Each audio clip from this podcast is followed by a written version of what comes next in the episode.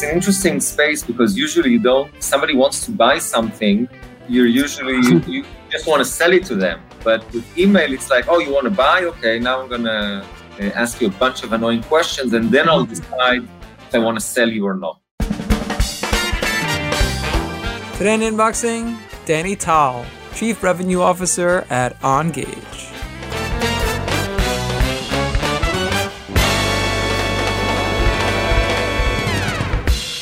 Welcome to Inboxing, the podcast about email marketing. I'm Hillel Berg. Today's guest is Danny Tal from OnGage. OnGage, I won't talk about OnGage. I'm sure he's going to speak plenty about OnGage, but it's a very unique platform. And he's going to talk today all about understanding the email marketing landscape, technology landscape, because there's a lot, it's really a behind the curtain look about vendors and how emails get sent. And we really appreciate him coming today. So without any further ado, here's Danny Tal. Danny, welcome to Inboxing. Hi, Hillel. How are you? Thanks for having me join you. For sure. Thank you for coming. I really appreciate you being here today. Yeah, it's nice to do a morning. Very often, it's a night event. These recordings. So it's nice to be during the daytime. Yeah, definitely. So all right, so let's get started. All right. Okay, so Danny, tell us, how did you get involved in email marketing? Okay, so I've been working with OnGage for 9 years, actually. I think it was somewhere around February, that 9-year mark. So I would call myself an email veteran. It's been quite a journey. OnGage is an email marketing software. We'll talk a bit about more of that down the line. But overall, we host hundreds of clients over the years, thousands of clients, different verticals, different sizes, different types of email marketing needs. Almost any type of email marketeer you can think of is either used or is using OnGage or we talk to. Sometimes it's just not a good fit for the obvious reason. We'll also get into that. So kind of client-facing, I've personally been involved in onboarding clients, in helping them get started, in understanding their needs, in developing our own roadmap, for building further functionality. But I guess you can say that about almost anyone that's been working at almost any big ESP. In that sense, OnGage is not that unique, although it's an amazing experience. The extra kind of twist to my experience, I guess, which is almost kind of the extra twist of OnGage, is that OnGage is a full email marketing solution. By the way, you asked me again, what is OnGage? At the end of this talk, I'll be able to summarize it in one sentence because we'll be talking about all these different kind of building blocks. But what really makes OnGage unique is the fact that we're plugged into a lot of different SMTP relays. And putting aside, the OnGage added value, from my personal experience, it means that one, we have relationship with dozens of SMTP relays that are integrated into OnGage on one hand, and kind of, forging these relationships, building them, getting very intimate, both personally and professionally with various SMTP relays out there. And then on the other hand, recommending to our clients which ones they should use. And that's very interesting because we're going to be talking a lot about deliverability, different sending platforms, why are they different? And when you take that kind of extra part on top of everything that, most ESPs do, that becomes very interesting. So that's kind of, that's a bit about my background, and we'll touch a bit more about that, I guess, as we go along in the talk. Yeah, you just reminded me, I just spoke to Ben Rogers from Inbox Road. Yeah. They might be coming on the podcast. I mean, Ben himself or someone from Inbox Road might be on the podcast coming up. But what was interesting, he mentioned that he had a bottle of Israeli wine.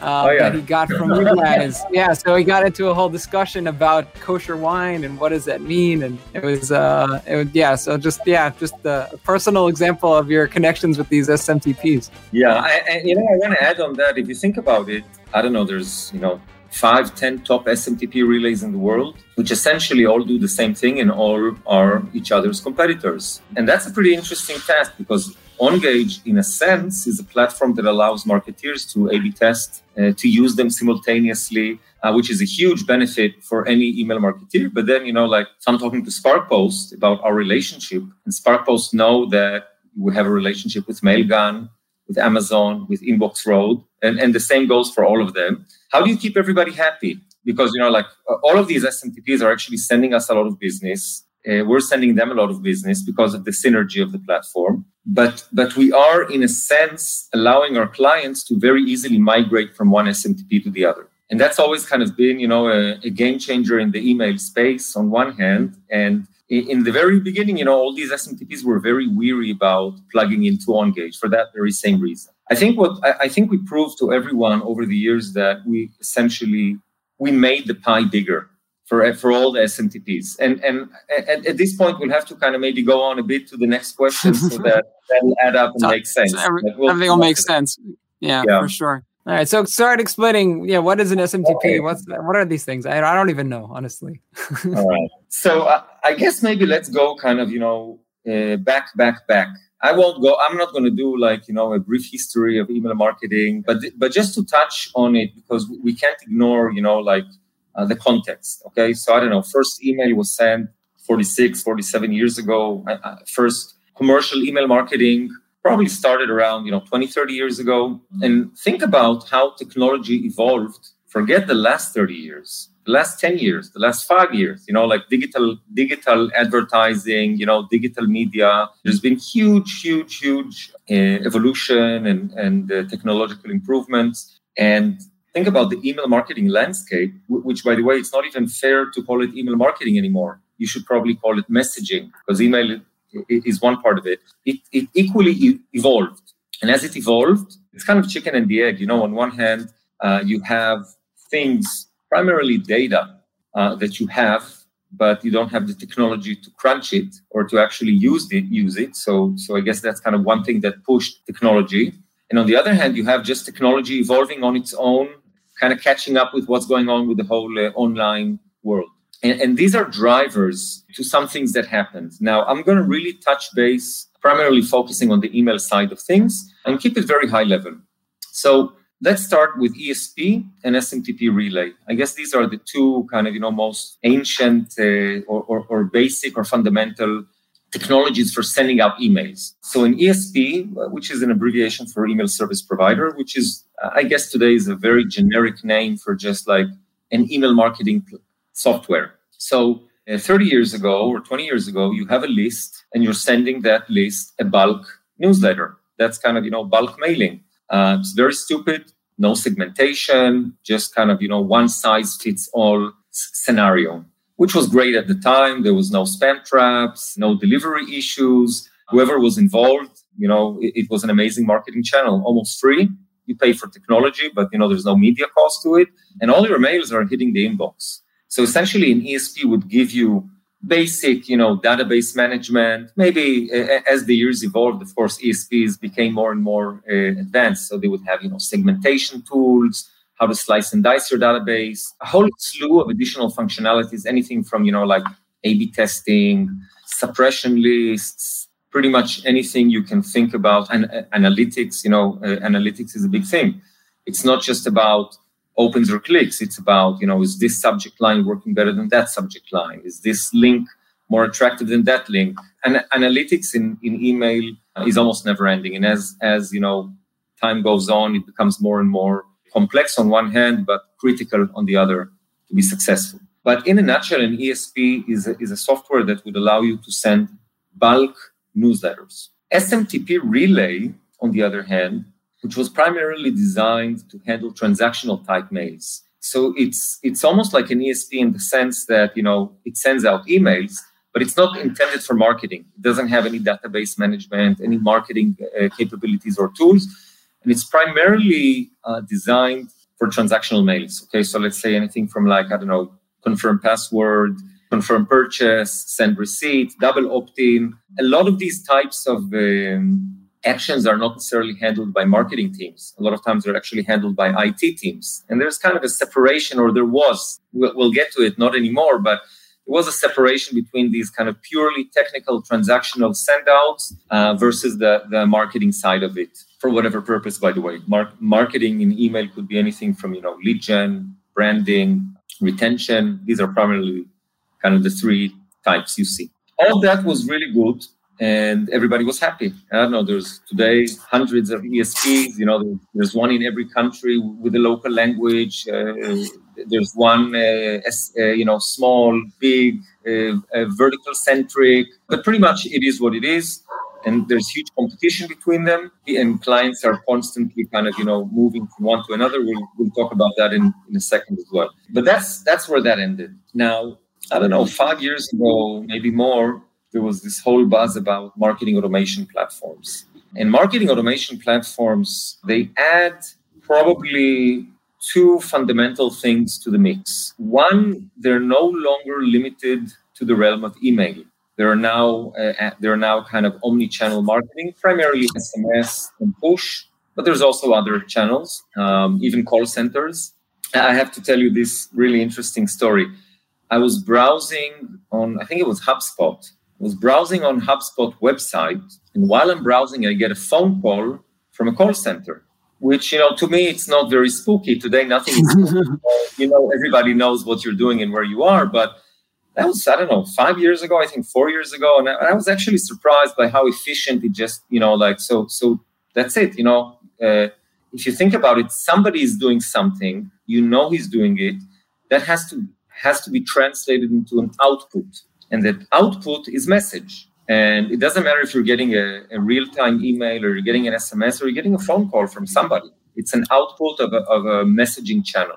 But the idea is that, again, marketing automation platforms, so on one hand, they have that, additional output, which is not limited to email, but they're called marketing automation because they add the component of automation, which is starting to use what's known by many names, drip campaigns, events and triggers, various automations, rule-based journeys. But as opposed to tomorrow at 10 a.m., I'm going to send a newsletter to everyone, marketing automation means that I'm building kind of a journey, okay? So, which is rule-based. So, but it's still on a segmented level and not on an individual recipient level, okay? Or kind of maybe a hybrid of both. So let's say I have a welcome email sequence, all right? Somebody registered on an e-commerce website and somebody for the very first time registered. So you have kind of an anonymous web visitor. Maybe he was there 5 times before. Maybe he put something in his shopping cart, but he's still anonymous. And then he fills out a form and registers. And now I want to trigger off of that an automated cadence. But it's rule-based in the sense that I can do something like, I don't know, the moment he signed up, I'm going to send him a transactional, thank you for signing up. But from this point on, it's going to be based on his behavior or her behavior, all right? So maybe they signed up and didn't put anything in the shopping cart. I want to wait 2 days and send a promo. Maybe they put something in the shopping cart but didn't check out. Going to wait.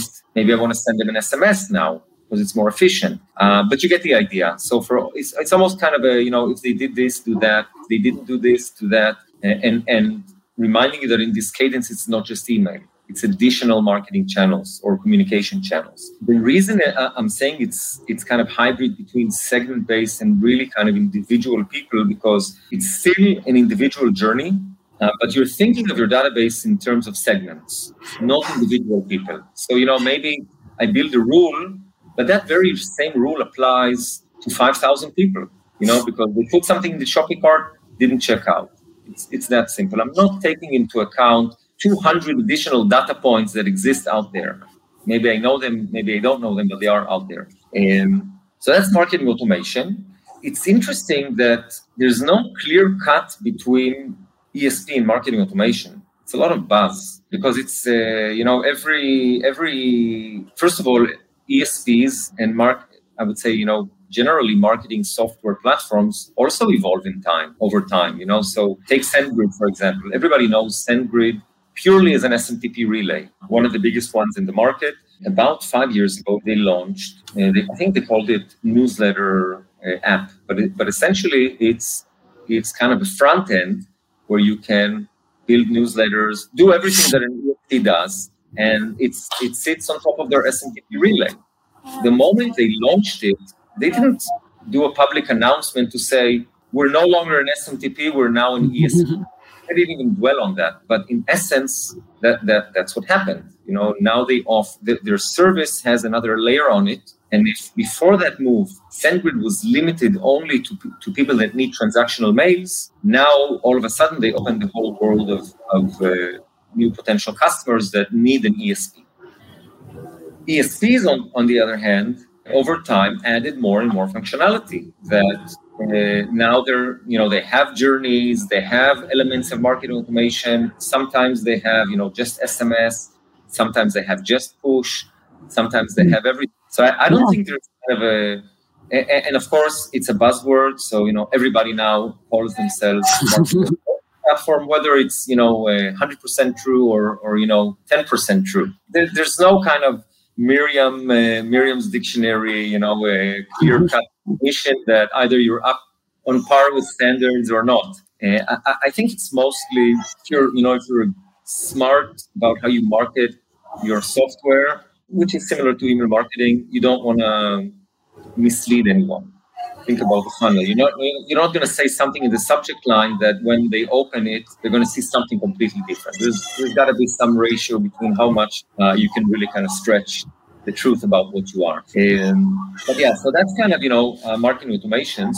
Then came along big data. Let's talk about big data for a minute. Big data is really, conceptually, if you think about it, everything you do online leaves a digital footprint. Now, I can do something, let's say I'm shopping in a Gap website. But every letter I type in gets captured, even if they don't know who I am yet. Obviously, every purchase history, but it's not just that. If you think about I leave my digital footprint on their app, on their support systems, on various, obviously, email, even physical storefront. I go to the store. Sometimes they don't even know where in the store you are. You're using, Bluetooth technology. So, it's even like I can get an SMS in real time when I'm inside the store, giving me a discount on a specific product that they know I have intent to buy, okay? And how do they know I have intent to buy? Maybe they know it because of first-party data. I put it in my shopping cart in the Gap website, but maybe they know about it from third-party data. I was browsing the net, comparing prices, asking questions. So it doesn't matter where the data comes from. Well, it matters. There's a lot of legal reasons why. And third-party data, but at the end of the day, marketeers, assuming they work, everything is legal within that country's legal framework. They have a lot of data, and now the challenge becomes not getting data, but translating data into action. So it's always kind of the technology is always kind of one step behind, crunching that data, and not only crunching that data into segments. Okay, because everything I said is true for ESPs and it's true for marketing automation. If you think about it, I can take everything I said, push it into my ESP and create a segment. Okay, so show me everyone that wanted to buy a camping tent in the last week and did this and did that and did this, and I'll have a small segment and I can send them an offer. I can do that with an ESP, but it's just going to be too cumbersome. The technology wasn't intended for that. So that's where CDPs come along. So CDP is kind of, and that's, I guess, the latest buzzword of 2020, 2021. So CDP is really what they do is three things. They collect data from all the different sources, okay? And email, CRM, payment, website, mobile apps, customer service, different market systems. And by the way, it's not trivial that they collect it because, like I said, anyone can manually collect data from all these sources and then manually or through an API call push it to their ESP or marketing automation platform. But just that, in some cases, is impossible, or in other cases, just a huge time-consuming human task. So CDPs pretty much, they know how to collect all that data from different sources. They know how to take all that data, crunch it into a single customer journey.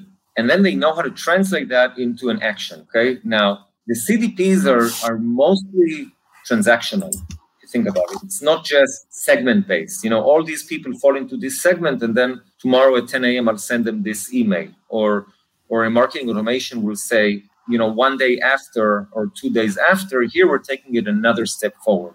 Like I said, I know that you have intent to buy this shirt.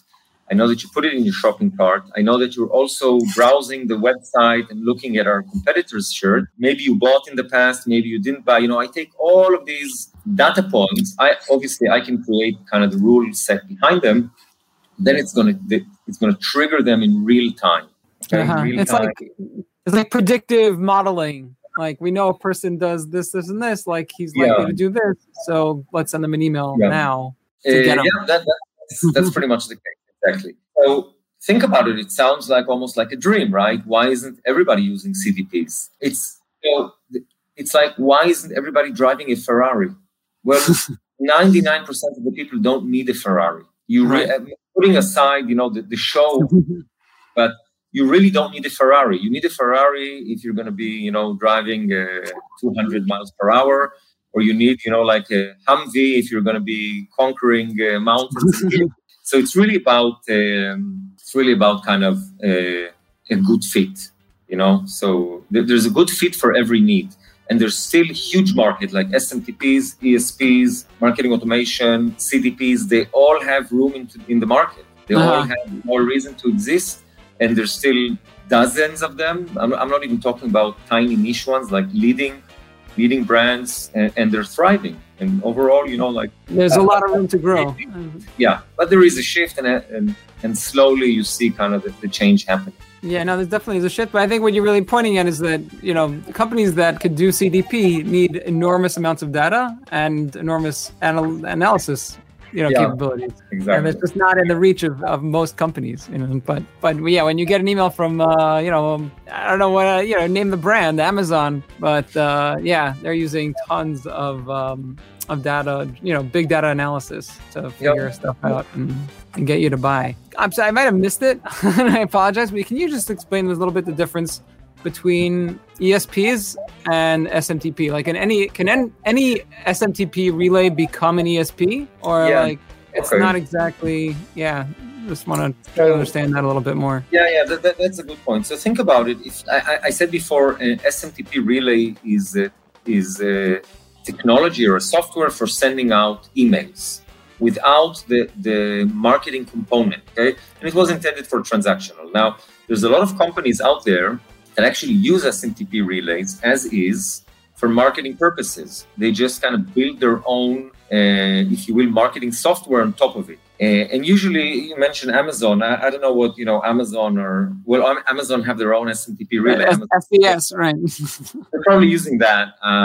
But, there's a lot of big technological companies by their very own nature. They have the in-house resources, they have the know-how, and then they actually prefer using an SMTP relay and building their own super customized technology stack on top of that.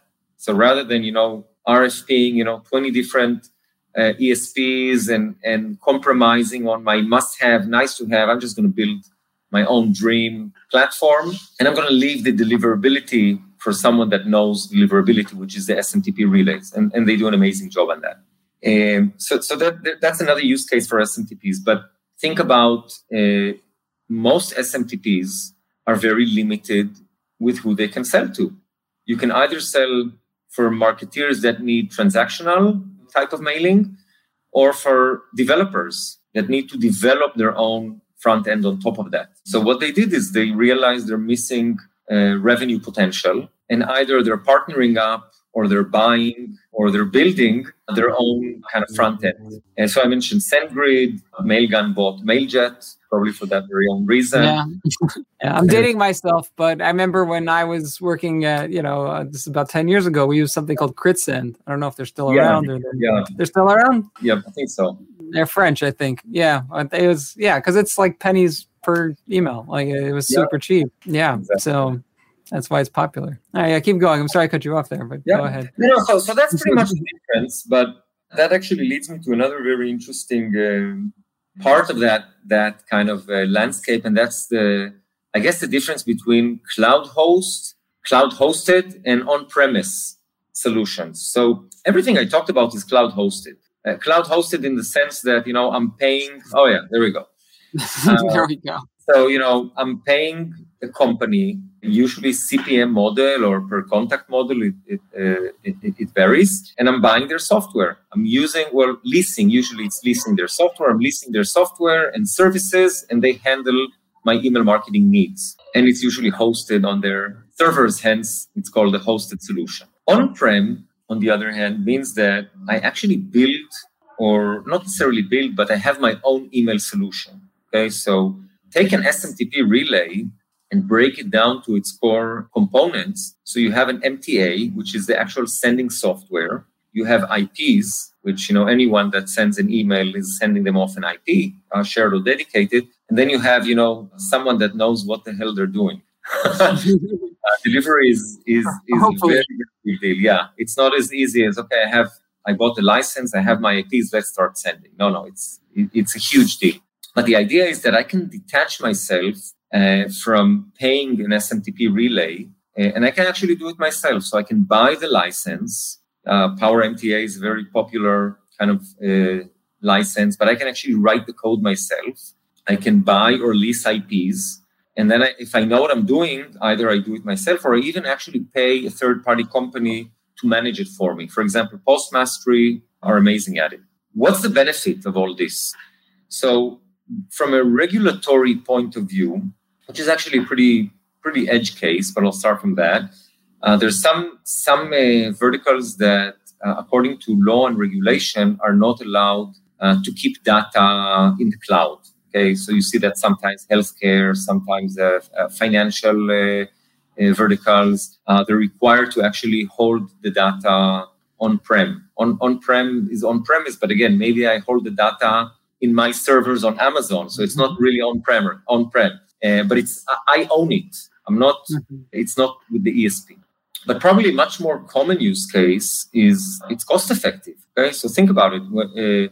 When I'm paying somebody.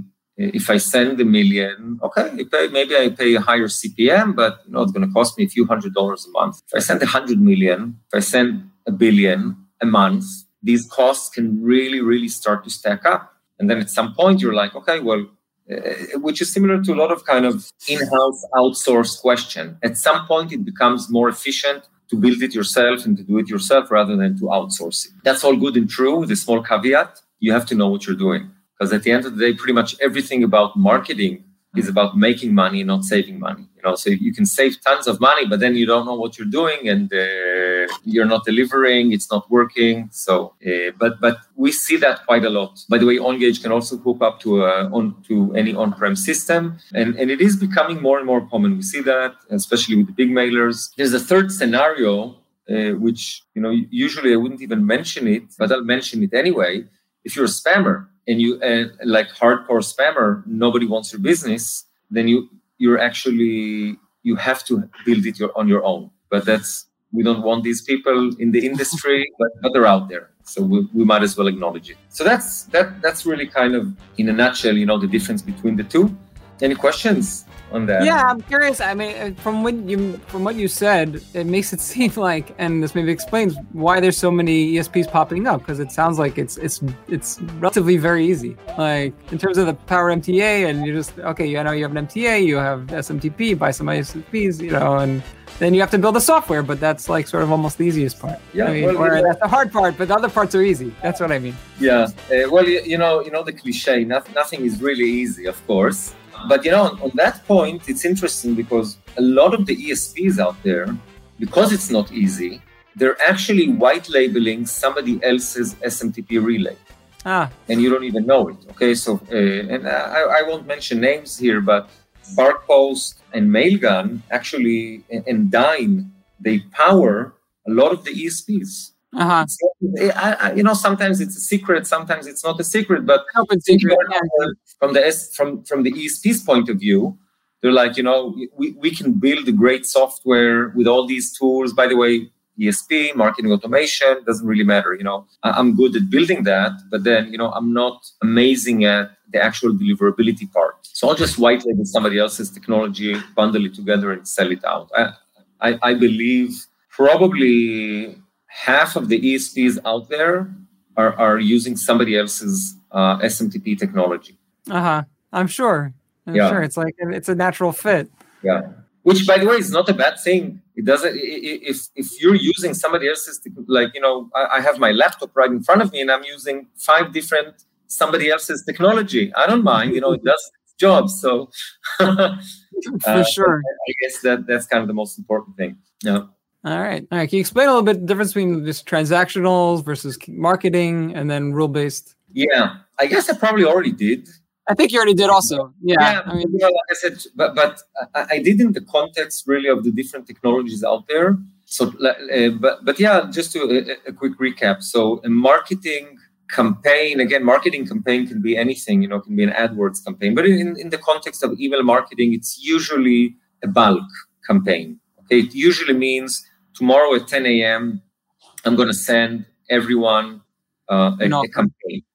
Now, a lot of people actually think that bulk mailing is primitive, it's dead, it's old, and it's irrelevant. You know that saying, the right message to the right person at the right time, to the right price. You can't do that with bulk mailing. But the reality is that bulk mailing also evolved a lot, and it has a lot of justification in today's market because bulk mailing has a phenomenal personalization attributes which evolved a lot. Okay, so I can do anything like behavioral data, people that didn't open, people that didn't click, or people that clicked or clicked a lot or opened a lot. I can actually create segments based on it. And if you think about what I do with these segments, either I sunset them because they're, on one hand, I'm not making money and it's potentially killing reputation, or actually I hyper send to them because, they want to get my emails. Somebody is clicking and opening and I know it's a real person and not a bot.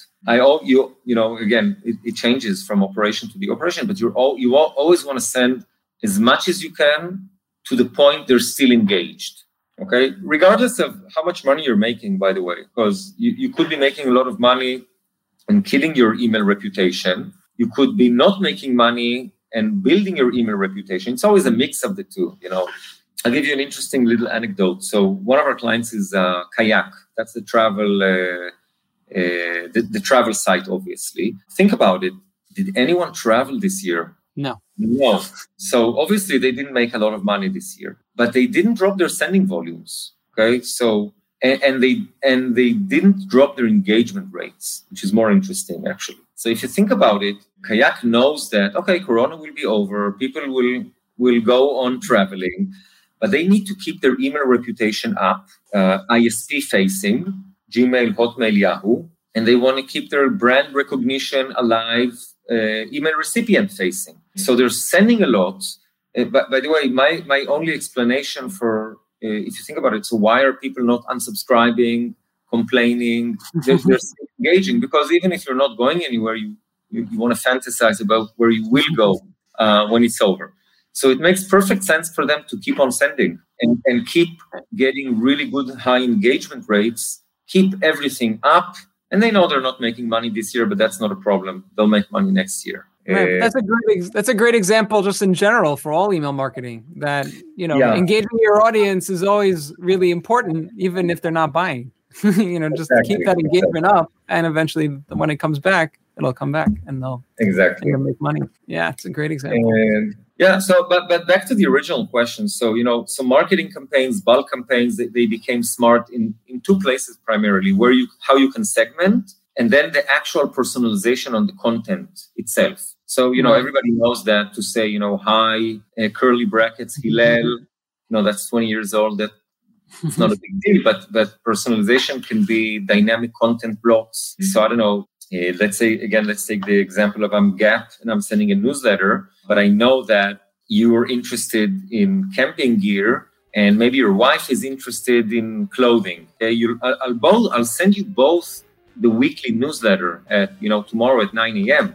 And maybe it'll have the same structure, but content, both text and HTML within are going to be customized based on your historical purchases, interest, intent, and data. So it's still smart. Yeah. So use that example, with clothing and clothing companies like Gap, like you can imagine the people in Florida aren't seeing the same same mail that they're getting in New York or Minnesota. Everything is very dynamic and personalized, like you said. which is a great example because it's not only that, it's even more. This morning it's raining. So I'm going to send you because I didn't know it was going to rain, but maybe I'll send you a raincoat or whatever. Yeah, we're in Israel, just to be, Giloi Naot.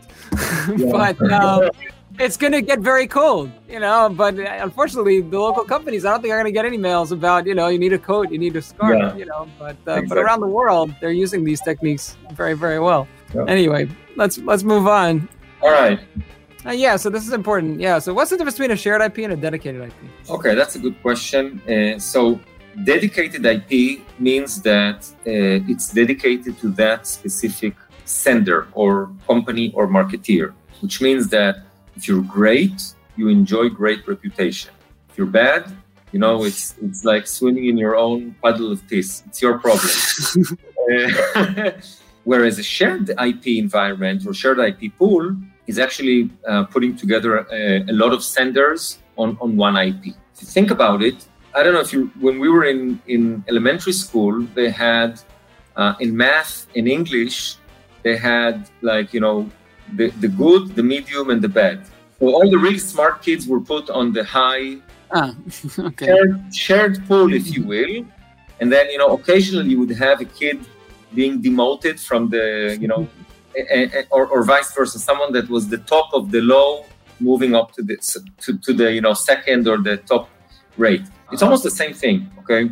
But if you think about it, if I'm in an IP pool and I'm below average, I'm actually benefiting from other people's good sending practices on one hand, and I'm lowering their results because they're paying the price of my bad results. So an ESP would actually try to group together people with similar results and occasionally move you from one IP pool to the other based on your engagement rates and overall performance. Now, rule of thumb is, think about it, why is there even shared IP pools? All the world is out. And when I say all the world, it's, the gatekeepers, it's the it's the sending platforms, it's primarily the ISPs, it's, various laws and regulations. Everybody wants to punish bad senders. So why is there such a thing as IP pools, as shared IP pools to begin with?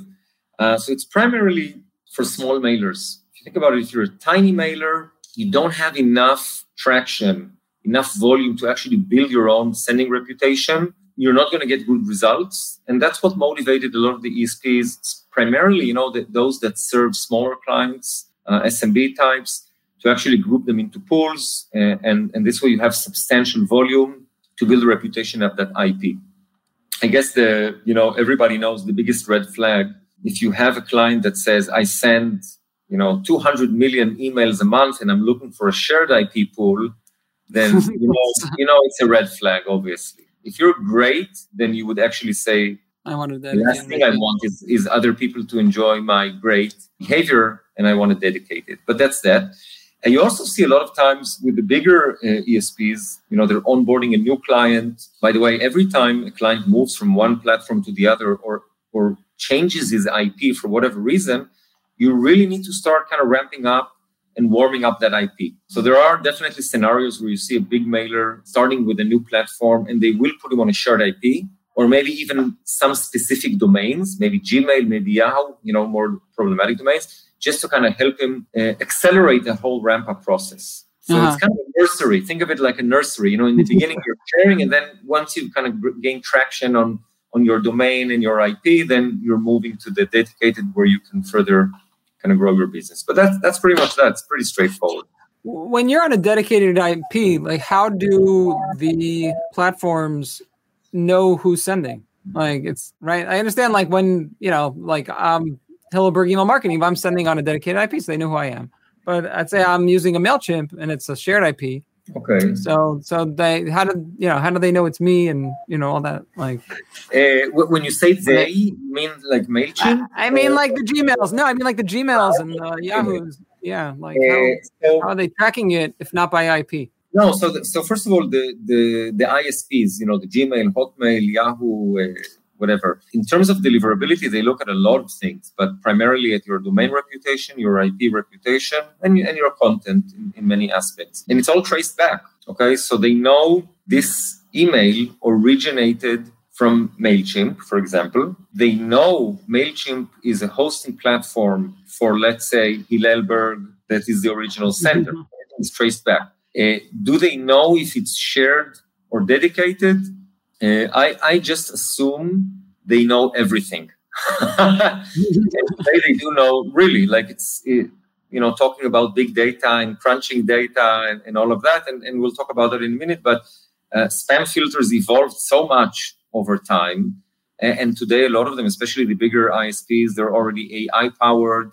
They look at so many different things that they just know definitely where it's coming from, which, by the way, is why ESPs themselves are very strict on vetting. You know, if you're hosting a bad sender on a dedicated IP, you know, as an ESP, you could say, you know what, you know, he's paying me a lot of money. Worst thing, he leave. What do I care? I care. It taints my reputation. Even though it's not a shared IP, it's dedicated. The ISPs know it's coming from me. And if I have too many bad senders coming from me, it's gonna come back and bite me. And by bite me, as the sending platform, it's probably going to affect my whole IP range deliverability. And then the good clients are going to get lower deliverability and leave me for competition or complain or whatever. So I hope that... Yeah, I mean, it's an important, I think, point to make that because, you know, the deliverability is becoming harder and harder. You know, companies are being very careful who they... Yeah. And that really, you know, is what you're talking about next. But, you know, the difference in the vetting procedures, you know, like, you know, when you're signing up for, you know, an SMTP or an ESP, like, what are they looking at to know if you're going to use spam practices or you actually have a real company doing good things? Yeah, that's a good question. So first of all, like I said, it's an interesting space because usually somebody wants to buy something, you just want to sell it to them. But with email, it's like, oh, you want to buy? Okay, now I'm going to ask you a bunch of annoying questions and then I'll decide if I want to sell you or not. But that's the reality because they have a lot to lose. Right. They have to protect the assets. Yeah. So there's a lot of... First of all, there's two different types of vetting. There's human vetting and there's machine vetting, okay? You see that a lot with, you know, a lot of... before vetting, there's a lot of different ESPs that are by nature self-serving. Okay, MailChimp, even if I want to talk to someone, there's no one there to talk to me. It's all self-serving. So I'm not going to get on a phone and go through that process. So automated vetting, by and large, maybe I'll fill in a short form. Maybe they'll ask me a few questions online, but anyone can say what they want and lie. They're primarily going to look at my domain reputation. I'm registering a specific domain that I'm going to send from. You know, like in my case, let's say we're doing a newsletter, so it's coming from marketing@ongage.com. Okay, so OnGage.com has history. Maybe it appears on a blacklist, which is a big deal. Usually that's a huge red flag, but it has history on it. And that's I'm sorry for cutting you off, but who's keeping these blacklists? Like, is it like just Yahoo? Are they sharing them? Is there like a company on top of that that's making blacklists? Yeah, so that's a fourth player in the market. So you have companies like SpamCop, SpamHouse. There's a lot of different blacklists that I would say blacklists. If you think about the conflict of interest within the market, so, you know, the ultimate gatekeepers are the ISPs. They want to protect their users from getting spam, right? That makes sense. ESPs, they want to make money, but they know they have to respect the ISPs to continue making money, right? So they're kind of stuck between keeping their clients happy and keeping the ISPs happy. Stuck is not a good word, but they have to mitigate these two different forces. The lawmaker wants to keep spam out. So there, you know, every country, whether it's, I don't know, the GDPR, Castle in Canada, CanSpam in America, CCPA in California now, law catches up with time. You know, also as things evolve, technology evolves, so does the law. But then so I would say the ISPs and the law are pretty much on the same side. Then the spam houses and the spam cops, they cooperate with the ISPs primarily because their agenda is to block spam. It's not to make money. They're not making money. It's almost like a non-profit organization in a sense. And they use stuff like anything from spam traps through a human complaining. You can actually, you know, you're getting spammed and you actually, you hit the mark as spam button 20 times and you're still getting that sender and it's annoying. You can actually report and abuse to any of these companies. And these companies will start tracing it back. This message, you know, kind of analyzing the return path. It came from this platform, hosted on, I don't know, Amazon, and the sender is this and this and that. So they're kind of the spam police in this whole space. Another layer of spam police that's independent. So, but back to your question on vetting. So they, you know, I can ask you a bunch of questions and you can tell me anything you want, right? The proof is in the pudding. So the purpose of vetting is primarily from the ESP's side. I don't want to waste my time on something that I know is not going to have a future. Okay, if I think about from an ESP's point of view, they're not only risking somebody affecting them. That's even less of a risk because I can limit your sending. You know, I can allow you to send 10,000, 20,000, and at any given moment, if things go south, I can block you. It's primarily, I don't want to waste my time on someone that's not going to be a client of mine for many years, okay? So they would ask you about your sending practices. How do you get your data? You know, data is everything. Do you buy lists? Do you actually have your own forms? Are you doing co-registration? Are you sharing data? Are you cleaning data? Are you sunsetting data? What types of content you send? You know, anything and everything that will help them assess you as a mailer. Now, you can say whatever you want on these forms, but then you're going to start mailing. Now, if you're a mailer, also, if you're a serious mailer, not a spammer, you know, unfortunately, there are kind of, I call them hit and run spammers. They'll just tell you everything you want to hear, attempt to send out as much as they can before being blocked. Okay, there's that. But if you're a real mailer and you're a serious mailer, there's probably no reason to lie in vetting because you're going to be wasting your own time. Okay? Think of it's almost like, but you know, it's not black and white. Think of it like dating, okay? If you're going on a first date and you make up stories that are, you know, remote from the truth, it's going to come back. You know, if you're serious and you want to build a relationship, you can't lie. On the other hand, you are going to dress up a little bit nicer than you usually do. Okay?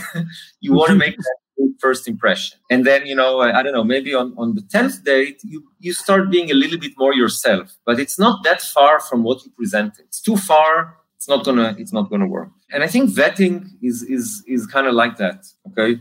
You're getting into a relationship with a platform and you want that relationship to be for many years. The last thing you want is after 3 months, 6 months to move to a different platform, start ramping up, start building up. It's a huge effort and potential loss of revenues. So you really want to think long term. And in that sense, you should kind of take that dating analogy, make a better good impression, but don't make up stuff. But definitely they will, whether they're doing it automatically or manually, human or AI, there's always a component or usually a component of both. So even if you underwent that human vetting process, you're going to keep on being monitored throughout. Okay, it's like, okay, this is what you said. Now let's see what you're actually doing. And again, they look at anything from, you know, all the regular email KPIs, but, you know, I guess the most basic positives are clicks and opens, and the most basic negatives are unsubscribes and complaints, not to talk about spam traps, which is huge. As long as you maintain specific thresholds, because, you know, everybody's going to have a complaint or an unsubscribe, not necessarily a blacklist. Listing, by the way, which is different. So every ESP or kind of sending platform would have their acceptable thresholds for each of these KPIs. And as long as you're good on that, they would allow you to ramp up. Okay? Right. Interesting example, Amazon SES, we talked about them earlier, which is one of the biggest SMTP relays in the world. And they're self-serving. Okay? We have clients sending massive volumes, hundreds of, like even up to 1 billion emails a month with Amazon SES. They never talk to a human there. Uh-huh. The algorithm actually, what it does is they analyze your results and they allow you to send more or limit your sending. Or in some cases, you can come in the morning and you're blocked. You shut down. That's it. Shut down. Other SMTPs, usually SparkPost, which are very, very good, very involved with their clients. You know, they would, if something goes a bit bad, then someone will actually talk to you and say, hey, you know, we're seeing your thresholds of this are a bit down, of that, or, you know, did you change anything? Did you change your practice? You know, you should do something about it, which is a better way, probably. Maybe it's going to cost a bit more than Amazon, but if you're a responsible mailer, you want to have that. You don't want to talk to. Yeah. Yeah, and I know Ben from Inbox Road has told me, like, that's their thing, you know, that they're like a concierge style SMTP. Exactly. I think Inbox Road are great at that. They're very hands-on, very on top of things, definitely. Yeah, and a lot of people come into email marketing not from the space, and they have no idea what they're doing, and they just start sending stuff and destroy IPs. And it's important to have that coaching up from your providers. All right. Yep. All right. So, what should people be looking for when they're evaluating? I mean, especially because the landscape is so wide. What should the company think about when they're thinking about, you know, moving? Let's say they have an in-house kind of thing they built, but it's becoming too much to manage, you know, like when do they, you know, how should they decide to go to, you know, Klaviyo or Omnisend or, you know, Oracle or whatever? Great question. So I would say, like, if I have to take the, you know, the probably 3-4 fundamental things, I would say it's deliverability, okay, functionality, cost, and service. Service, I mean, you know, am I getting a good service? Am I happy with customer support? Now, let's tackle them one by one.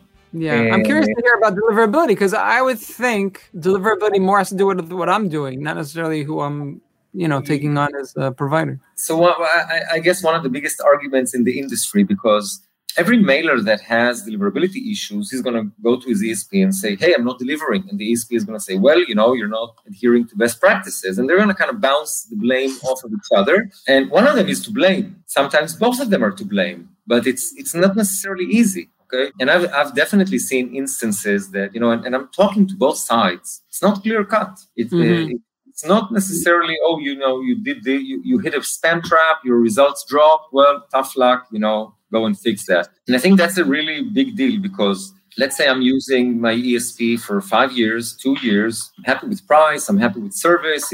In terms of functionality and feature set, it has everything I need, but my results are below industry benchmark. And I know I'm doing everything by the book. Okay. And I heard from a friend from the same industry that they're doing much better than me. That's the time when you need to start thinking, okay, you know, maybe if I move to a different ESP, I'll have better delivery. Because again, bear in mind that all sending platforms, they say, we give you all these features, we give you all of that. You can see it, you know what you're buying, but they're all saying, you know, we have the best delivery. We have the best deliverability. You don't know it until you're actually with them for 3-4 months and you're fully ramped up. So that's kind of the X factor. And you know that saying, if it works, don't fix it. And then there's another saying, good is the enemy of great. So you have to choose, right? You have to choose where you are.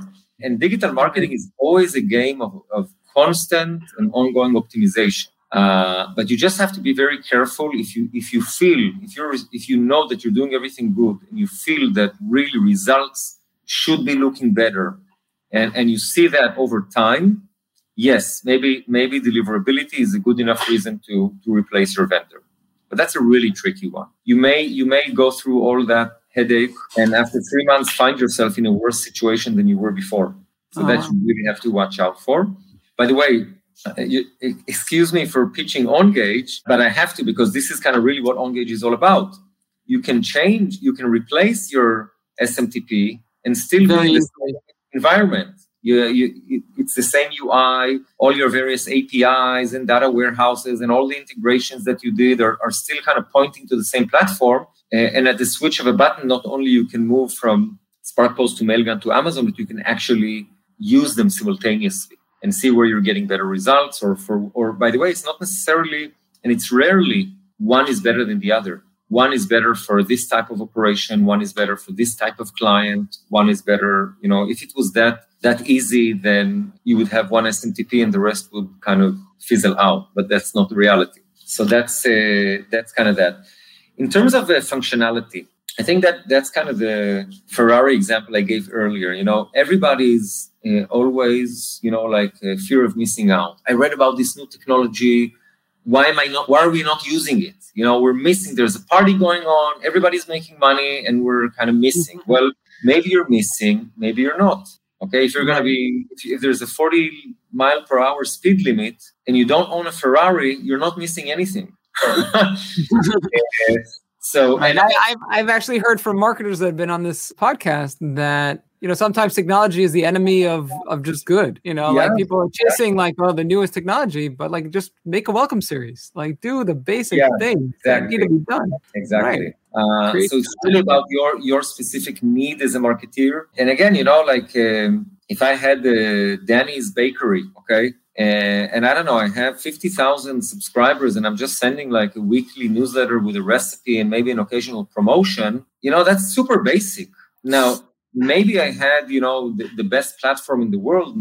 Okay, it's going to cost me a ton of money. I'm going to need, I don't know, experts just to know how to use it because it's a wrong fit. So, and it's not just about the difference between SMTP, ESP, marketing automation, and CDP. Within each of these categories, there's dozens of solutions, and each one is different than the other. So it's really, you know, and I guess, you know, all marketeers are familiar with the RFP process. You have, you know, these are my must-have needs. These are my nice-to-have needs. I'm going to start kind of comparing.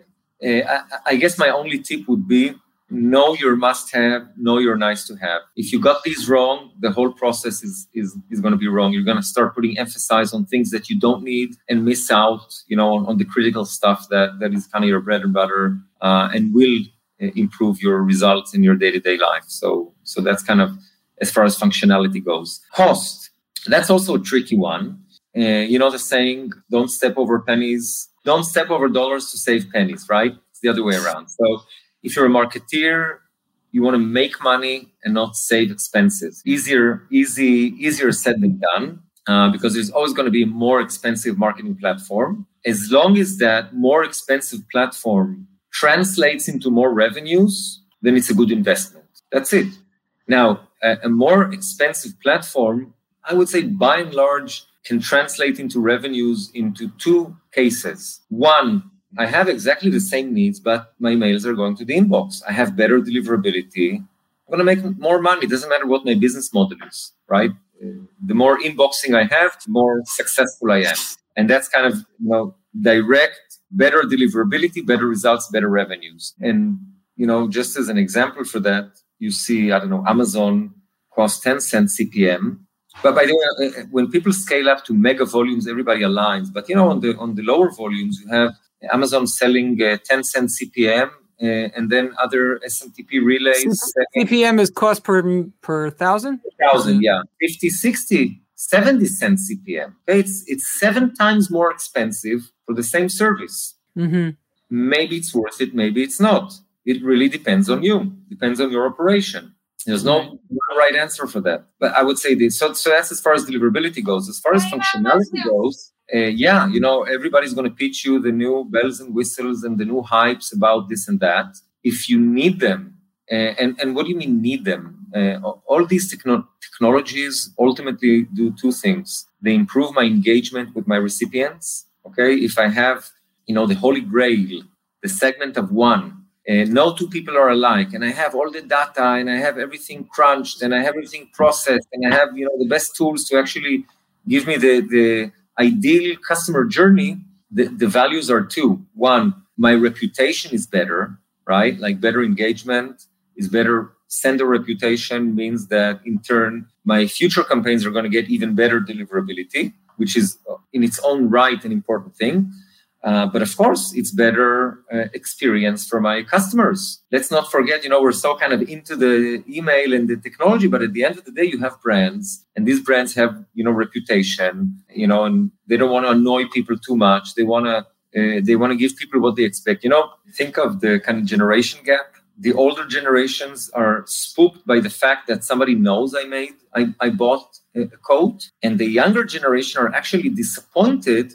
Why are you giving me an ad for a coat that I already bought? I expect that you would pitch me matching boots. I'm disappointed. You know, you should know better. So it's really about giving your audience the type of experience they're expecting and have better kind of, you know, brand consumer relationship.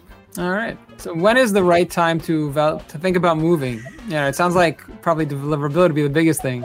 But yeah, so, you know, I guess like... pretty much all the points I mentioned.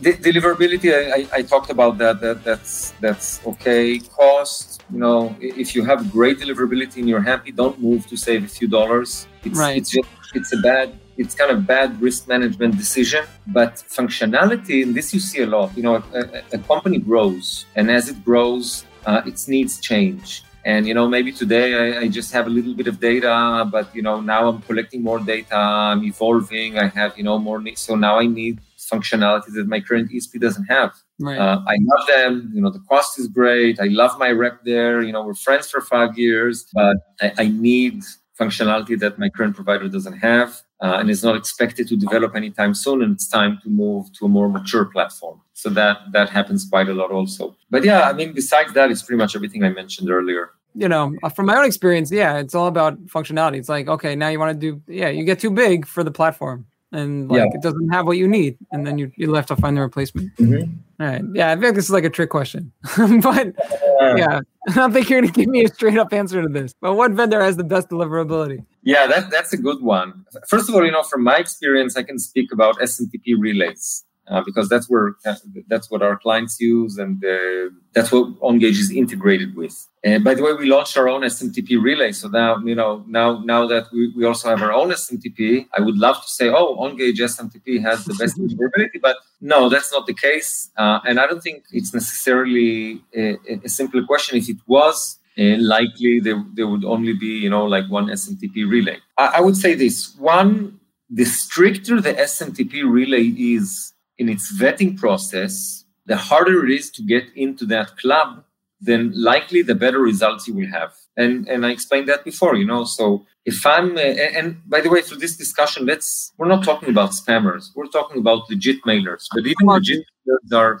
you know, some are different shades of gray or different shades of white. And think of it about a good fit for your need. We talked about that earlier in terms of functionality, but also in terms of deliverability. Okay, so let's say a certain SMTP relay is super strict, okay? They only take double opt-in. They only take, you know, clean brands. They're very strict in who they take on. They're going to have better deliverability. I would say SparkPost is a really good example of that.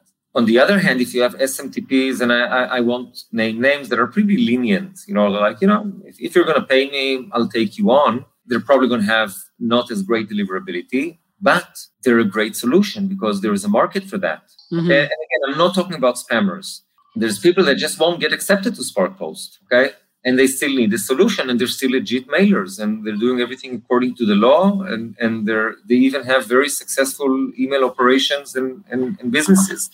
So I guess I would rephrase the question, what's the best deliverability vendor for you?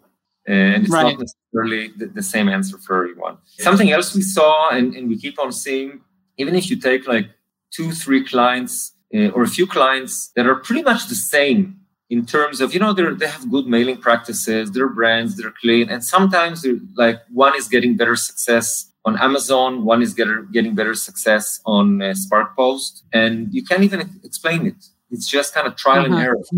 So that's, you know, it's a trick question, like you said. Well, I guess that's, you know, that's your unique, you know, the OnGage like unique thing is that, yeah, you could see what, you could basically take your list and split it up between like 5 or 6 platforms and see who's doing the best. And there's, it's like stocks, you know, oh, this, you know, without performing, let's move everything over there. Yeah. So should I strive to have one vendor or use a few? Yeah. So. Yeah. You know, you just made it sound so easy when you said, yeah, let's hook up 5 different SMTPs and see. It's not that easy. Even if you have a platform like OnGage that actually allows you to seamlessly do them, you still need to ramp up 5 different SMTPs. You can take, you know, like ramping up is all about taking my more engaged users. It's slow, so now if I engage users between 5 SMTPs, you're spreading yourself thin. It's not necessarily, it's actually not good practice. But maybe testing 2, A/B testing 3 maximum, or using 3 for different parts of your operation is actually better. Now, again, think about it. If I have the reasons for using multiple vendors, I would say could be for redundancy. Okay, but again, so you're never putting all your eggs in one basket. But again, if you're a really good mailer and you're a really clean mailer and you're using a managed service like SparkPost, you don't really need to worry about redundancy. If you're using Amazon SES, you do. You may come in the morning and your operation is over and you don't even know why. But again, even if you could, let's say I have three different ESPs that are not kind of baked into one technology like OnGage, and spreading your operations across them, you see that a lot, huge companies that have different departments, almost completely siloed operations. Okay, that's great. They're missing out on something. They're missing data because you have overlap. You know, this person is not opening here, but is opening here, and these platforms are not talking to each other. So I don't know it, and that data is critical. Mm-hmm. So the whole point is if you can actually get one picture of it. Okay. Mm-hmm.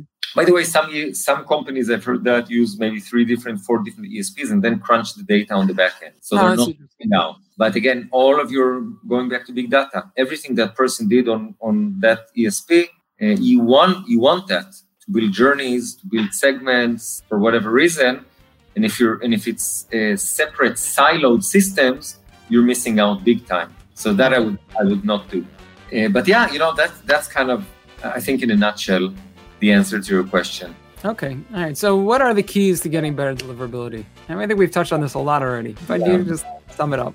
So, I think to sum it up, I would say this. Spam filters are so smart today that, you know what they say about AI in general. If you ask the engineer why a decision was made, he can't say why it was made, but he can say it was a good decision, right? Because, you know, all these AI programs are designed in case of email, keep the bad mails out. Now, if the bad mails are in the spam folder, the engineers are happy. It used to be a time it was rule-based. It's still mostly rule-based. But my point is this. There was a time you could write Viagra in the subject line and separate it with asterisks, and you're tricking the spam filter, okay? Uh-huh. My advice, really, don't even attempt to trick something that is most likely smarter than you. You have to be authentic. Like, the only way to really, really get better deliverability is put yourself in the shoes of your email, of your recipients, and give them what they want. If you give them what they want, you're getting true, genuine engagement, and you're not trying to steal engagement. You know what I mean by yeah, for sure. I mean, that comes up almost every podcast. You know, one of my first questions is always like, what do you hate seeing in the mailbox? And it's always things that are trying to trick people to open, this. And yeah, so no trickery, just be a good mailer, build good content. Yeah. And of course, you know, the more personalization in journeys, people expect that. You know, like I said earlier, people today are actually, if you're sending a non-personalized email, they're like, I know. On my own level, you know, talk about personalization. So I live on a yeshuv, and anytime they're closing the water on any street, I get to know about it, and I hate it. Yeah. Like, come on, segment. Exactly. You know, the Arbel Street. You know, tell them their water's getting shut off. The whole neighborhood needs to know about that. Yeah. So. Yeah, that's really my. You know, it's a topic on its own. We can talk about that for hours. But really, my one tip: no tricks and hacks. Be genuine, and you should be good. All right. So Danny's key takeaways for 2021. Okay, so let's start with what we just said. You know, give your audience what they want. You know, that's kind of the key to everything. Have the technology to support it. Okay, so if you have, a lot of data, and then you need to actually generate these personalized content emails, dynamic content, drips campaigns, automations, whatever it is, make sure you have the right technology stack. Never be in a situation that your technology is limiting your abilities, and never be in a situation that your technology is overwhelming you. So, you know, have the right technology stack for your needs. Another thing we didn't even talk about at all, but, you know, there's various kind of new and emerging technologies, whether it's BIMI, whether it's AMP, DMARC is not even new anymore. You have to be on top of these things to the best extent you can, okay? We don't have time to get into it, but BIMI and AMP is not necessarily something everybody should drop everything and do tomorrow morning. There's a lot of limitations, there's a lot there, but these are hugely interesting opportunities. Not to talk about authentication protocols, make sure, you know, your SPF, your DMARC, your DKIMs are all in place. And I guess maybe one last thing, think of your email operation as a whole. You cannot do something like, okay, well, you know, I was blacklisted, let's fix that and all my problems are solved. The quality of your database, your sending practices, your technology, everything. At the end of the day, it's your, you know, your, call it your sender's journey, if you will, I don't know, but you cannot detach one part from the other. Everything affects everything, and think of it like that. So that's, I guess, kind of my bullet points for next year.